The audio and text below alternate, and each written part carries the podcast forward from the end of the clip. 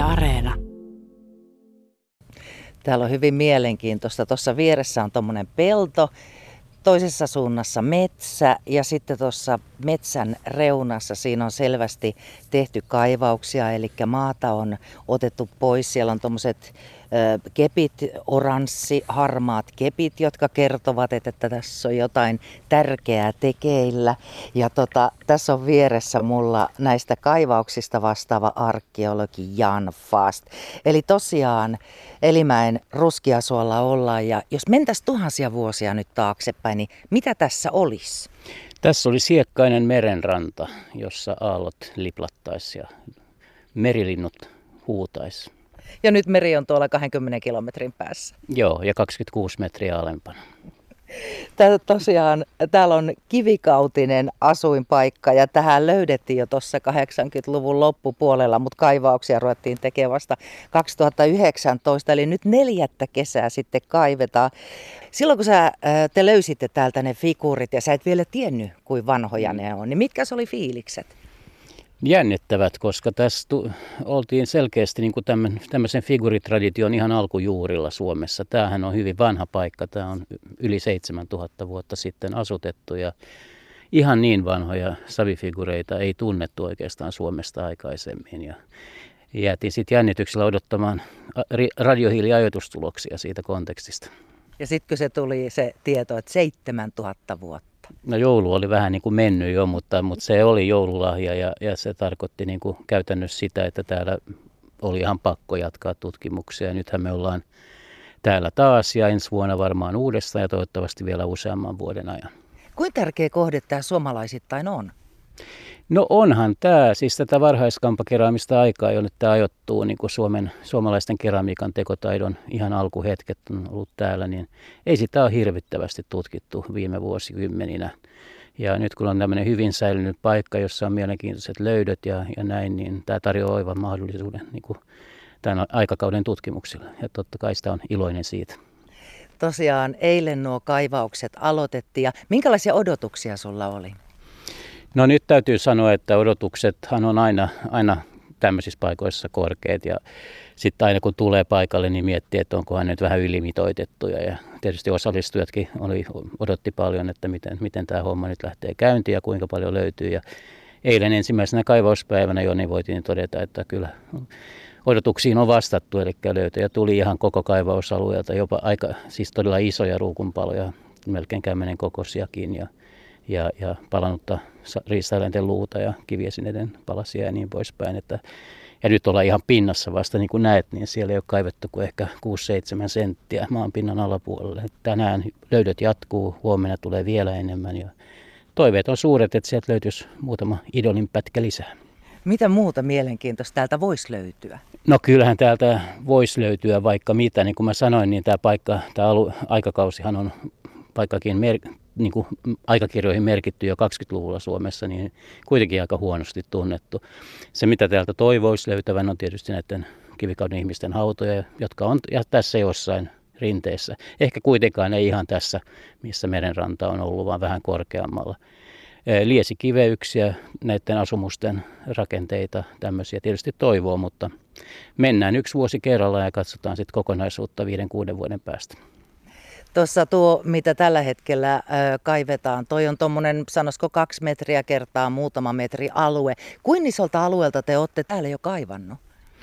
No nyt en osaa ihan tarkalleen tässä nyt hatusta ottaa sitä, mutta kyllä tämä nyt lähestytään kohta 100 neliömetriä. Että kuitenkin niin kuin joka vuosi saadaan pari 34 lisää ja voidaan ne jatkaa siitä tavallaan, mihin viime vuonna jäätiin, niin kokonais tulee olemaan kuitenkin sitten neljä viiden vuoden päästä niin kuin pari sataa neliömetriä. Silloin se on jo merkittävä tutkimus. Eli te jatkatte tuonne mettään?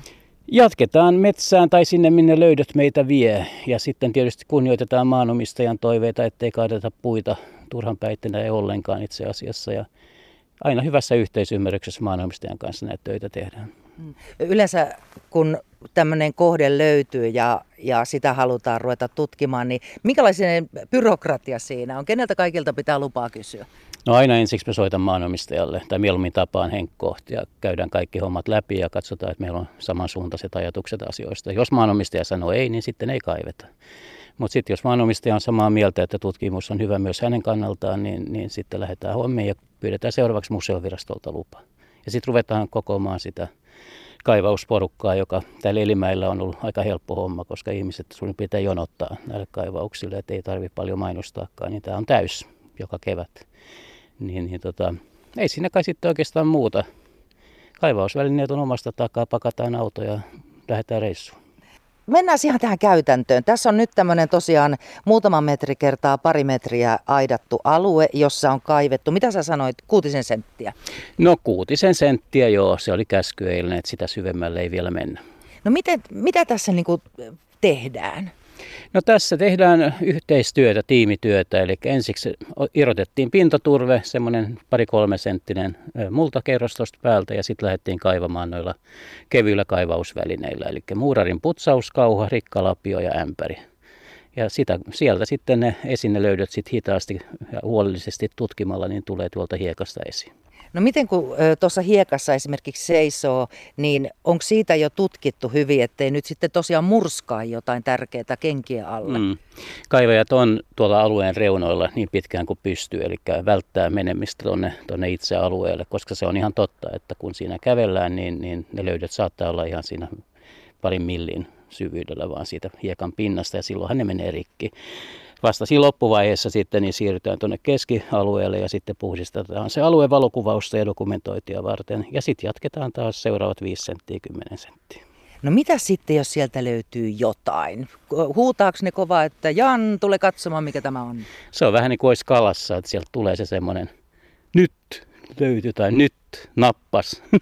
ja ja tota, kyllähän se kaivaja itsessään sieltä niin kuin heti varmaan monet useimmat ymmärtää, että nyt on semmoinen esinelöytö, että kannattaa arkeologillekin näyttää. Ja yleensä se johtaa semmoiseen pienen yleiseen härdelliin, jolloin kaikki liikkuu sinne ja katsovat, mitä sieltä löytyy. Ja hetken kuluttua tilanne rauhoittuu ja sitten jatketaan taas kaivamista. No jos mietit eilistä, niin kuinka monta, monta tuota huusi hei, hmm. jossa oli kädessä kivi? No sitäkin tapahtuu varsinkin alkupäivinä, mutta eilen oli noin sata löytöä, vaikka ollaan ihan pinnassa jo täältä pieneltä alueelta, niin kyllä se oli aika vilkasta välillä se huutelu. No sitten, kun sieltä jotain löytyy, vaikka tämmöinen pieni ruukunpala, mitä sille seuraavaksi tapahtuu? Niin, tai isompi ruukunpala, se on tällä paikalla enemmän todennäköistä, niin, niin, niin ne löydöt mitataan huolellisesti paikalle. Meillä on takymetri, jolla tuo löytö laitetaan sentilleen maailmankartalle ja sitten sen jälkeen pakataan huolellisesti ja viedään, viedään puhdistettavaksi ja luetteloitavaksi. Mehän tehdään kaivauskertomukset talvella. Maalis-huhtikuussa ensi vuonna nämä löydöt kuljetetaan museoviraston keskusvarastoon, jossa niitä säilytetään asianmukaisissa tiloissa, joissa ne on tutkimukselle ja näyttelijäasettajien, ne on sieltä saatavissa sitten pyynnöstä. Eli kun täältä jotain löytyy, sinä tutkit ja miten sä sen pakkaat, että se ei varmasti tuossa matkalla nyt sitten sille käy mitään? Pehmeeseen, jos on hauras pala, eli laitetaan nenäliinoja ympärille, papirinenäliinoja ja pakataan niin, että se ei ole kosketuksissa välittömästi jonkun kiven tai jonkun muun kanssa. Suurin osa näistä löydöistä on erittäin hyvin säilyneitä, että ne ei mene miksikään, että ne kestää ihan, ihan hyvin, mutta on tietysti sellaisia poikkeuksiakin. No jos eilen löytyi sata, niin sulla pitää olla aika monta nessupakettia mukana. Niin, tai siis minigrippussia, niihin ne menee ensiksi. Että me arvioitiin tuossa arkeologian Soisolon kanssa, että tältä kaivauksilta tulee mitattua varmaankin noin 1000, 1500 pistettä. Ja jokainen piste saattaa sisältää yhdestä kymmenenkin löytöä. No mitäs tuota veikkaat, mitäs tänään tuolta löydetään?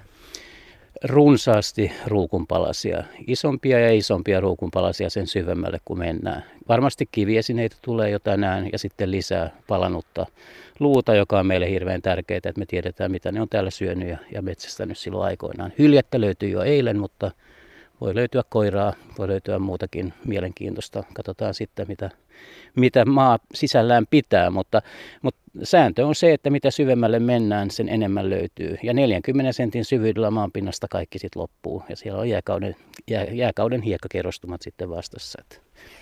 Mutta arkeologi Jan Fast, kun sanoit tuossa, että tuolta saattaa sitten kauempaa löytyä esimerkiksi näiden ää, entisten asukkaiden hautoja, niin eikö huvittaisi mennä jo niitä kaivamaan, eikä näitä ruukunpalasia?